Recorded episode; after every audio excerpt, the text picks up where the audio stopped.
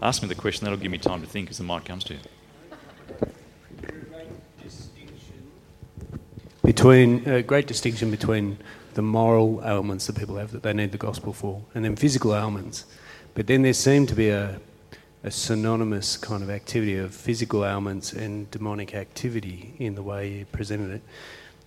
Would that then lead people in our congregation to think, I've got a bad leg, so therefore I have a demon? How would you clarify that? I know that's not the case, but that almost sounded like that's where it was going. Why do you think it's not the case? Well, because I don't see it in Scripture that that yeah that, that every time someone's got something physical wrong with them, it's a demon. But there is that element to it that, that you talked about when they went out to heal. They came back and they said they were casting out demons. Um, just how do you deal with that in, with someone who might come to you and talk about that and say, "I think I've got a demon because I've, Yeah. I've Yeah. got cancer or I've got Yep. Yeah. Yep. T- two things to lay. One, uh, the first thing to say is just to keep reminding us there's not enough in the Bible to develop a full orbed theology of the demonic and how it all works and how we can experience it today. We, there's just not enough in the scriptures to give us all of that. It is very much on the edge and the periphery of what the New Testament delivers for us. So we've got to take some caution about speaking with great confidence it is or isn't, and so on and so forth.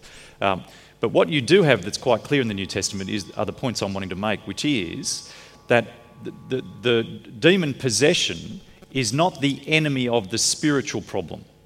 That, that, that is to say, um, as I'm trying to as I'm trying to win people to Christ, uh, I, don't need to find demonic strongholds and pray them down for people to be released because that's not what you see in Jesus' ministry.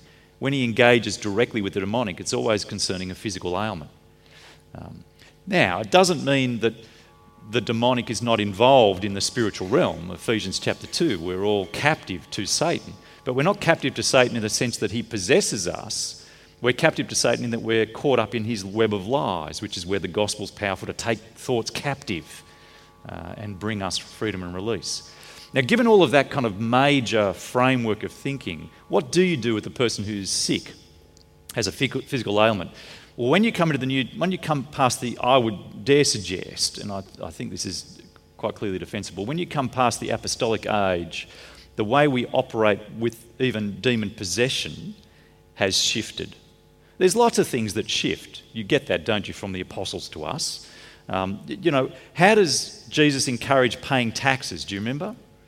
Um, uh, he's accused of, uh, you know, you don't pay taxes and so on. So he says to one of his, go, go and catch a fish. You'll find a, what is it, a, a two drachma coin and another two, and you'll pay my temple tax and your temple tax. Now, Jesus did it. There's no verse that says we shouldn't. So, should I now teach people that the way they pay their taxes is by going fishing to find their tax bill in the mouth of a fish? I mean, it's laughable, isn't it? But, but you think about it, um, the Bible gives that Jesus did it, nowhere says not to. So, isn't it still something I should keep doing? Demonic's the same. As Jesus engages with the mute, the physical ailment, he casts out the demon. Nowhere says that you shouldn't do that. So, why shouldn't I do it? Well, because in exactly the same way as many of the aspects of Jesus' ministry uh, were done in a particular way, we don't assume they all operate the same for us because once you come into the New Testament epistles, into the letters, you get a very different shaping and priority of the ministry. It doesn't say not to do those things, but what it directs you to is a very different style and priority, which makes normal Christian ministry about preaching the word, uh, seeking to engage with the spirit realm with the powerful tools and weapons of, not through deliverance and exorcism. So, one of the classic passages is 1 Timothy chapter 4, where you've got um, hypocritical lies and taught by demons, a whole kind of Paul unpacks the reality of the dem- demonic and its impact on the last days. But as you go through 1 Timothy 4, there's not one mention of engaging in a exorcism or a deliverance style of ministry. It's all about commit yourself to the public reading of Scripture, watch your life and doctrine. It's all this normal way of engaging. So I take it, uh, yes, I don't. well, There's no reason to believe the demonic is still not active in the same ways in the New Testament. But how do I engage with it? I preach the word, pray for people, operate in fellowship together, and send them to a doctor. You know, uh, there's no, uh, I'm not obliged to do anything more. Yeah, in fact, it pushed the other way. Andrew. Yep. Um, taking some of the stuff you've said here about uh, the deeper work of what Jesus was about was seeing people have to come into the kingdom. Uh, how, and and some, some of what you said in that answer then, how would you bring that across to talk about um, Jesus' compassion and people talking about um, restoration in our community and how we should be loving our community as part of our gospel work? Um, but you, you, were talking about the deeper things versus things that happen by the by. Yeah, can give some comment to that? Yeah, yeah. It's, it's 1 Corinthians 15. Look, flip up there. I, am noticing that this is a real problem passage when I don't think it should be. Um, and I think there's something going on that we need to, we need to dig into. Uh, 1 Corinthians 15, verse 58. This is the, the great climax of the apostle having talked about the gospel, the first part of chapter 15, a concern that his ministry has been in vain and so on. The gospel, uh, by which you are saved, otherwise you believed in vain. So there's the, there's the exposition of the gospel. He then rolls through the issue of resurrection and the reality there is a resurrection. Um, and one of the consequences of that, of course, is that if there is no resurrection, then, um, you know, I've, I've fought wild beasts for merely human reasons, all of this kind of metaphor for his ministry. Um, but where he rolls down to finally is death has been swallowed up in victory. Verse 55 Where, O death, is your victory? Where, O death, is your sting? The sting of death is sin. The power of the sin is the law. But thanks be to God, He gives us the victory through the Lord Jesus Christ, the resurrected Lord Jesus Christ. Now, His consequence, therefore, my dear brothers, stand firm. Let nothing move you. Always give yourself fully to the work of the Lord, because you know that your labour in the Lord is not in vain. Now, that's a fairly obvious passage to me. And you get into chapter 16, where you, you kind of go, okay, there's a work that we're to give ourselves fully to. Because there's a work, a work, that's not in vain. Now, any ordinary reader will be going, gee, which work is that? Because I want to do that more and more. Well, which work is it? I read a blog just not long ago where the, the application of this passage was to a group of women who were doing tapestry.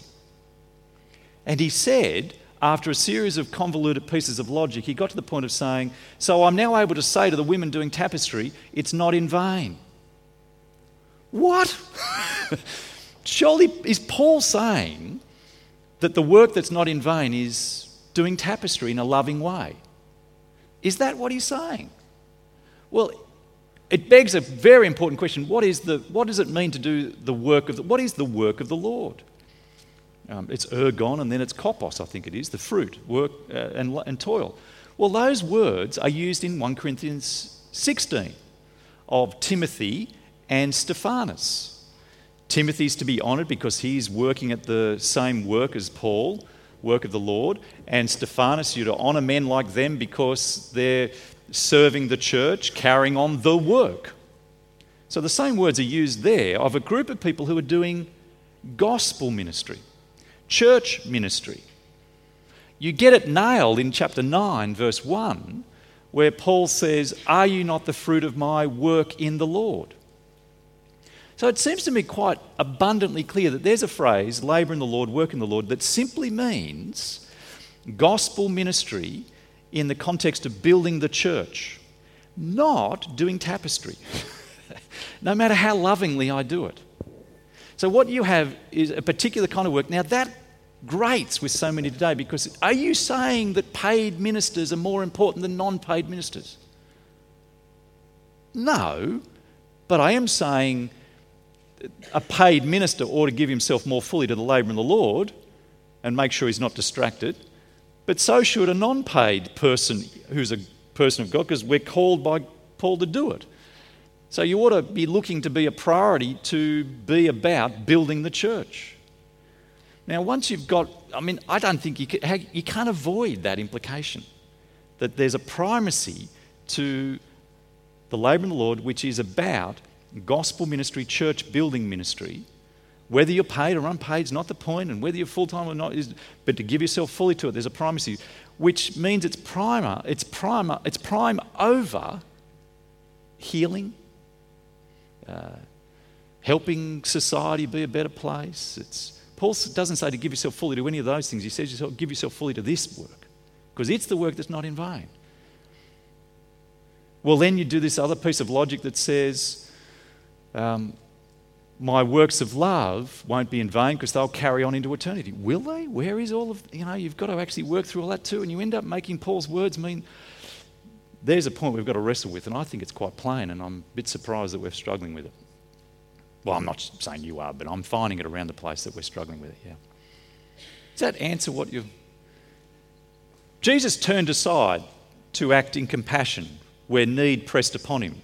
But Mark chapter 1, he walked away from it as well. Mark chapter 1, he goes, the, the, the, apostles come to him and say, everyone wanting, they're all at the door, they want to get healed. And he could have healed them, he could have gone around healing. He says, let's go somewhere else to preach because that's why I've come. He turns away from human need, but on occasion he turns back to it out of compassion. But he keeps his eyes set on the task which does the deeper work. Now, I think there's the picture and model for us in ministry. We're to give ourselves fully and more and more fully to the labour of the Lord. Do that as much as we can within the priority and the context of other responsibilities that we have and the settings that God has placed us in. 1 Corinthians 7, you've called to be a slave. Don't fret.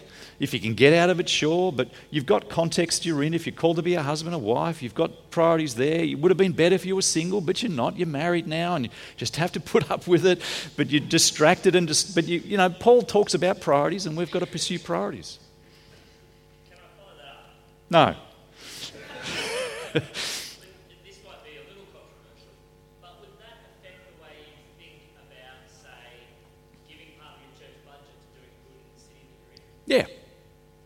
absolutely. Um, how can't it? Um, um, we, look, I just speak frankly, and you guys can fix up the pieces that all get crashed. Okay, so that it, it seems to me that there's a naivety that says um, we just encourage people to give themselves to everything and God will provide. I think that's beads and sandals Christianity. It's hippie Christianity. It's, uh, it's a kind of an idealism that doesn't face the realities of the context we're in. Now, there are some contexts where the soil is so rich, you can probably afford not to think harder about these things because if you overdo it in one area, it'll get filled by others and so on. But I, my sense in the Australian context is we are working in such dry soil, we have to think harder about resource allocation. Because if we bend too much of our people resource and financial resource into certain areas, there won't be any backfill happening. you know, we've only got a limited number of hours in a day, you know, in a week. I've, you know, I've, I've got, I can only work for so many hours. That's a limited resource. I can't make it go longer. Well, I can, but I'll die. I have, you know, I've only got, you know, let's say 65 hours a week is typically what you can pull off and sustain. I've got that many hours. Which, what hours will I give to which activity? I've got to think that through. Jesus did exactly that. So, as a church budget, you know, it's not inexhaustible, it's a limit to it. I can raise it bit by bit, but I've got to keep thinking hard about where I'll all of those are realities, yeah.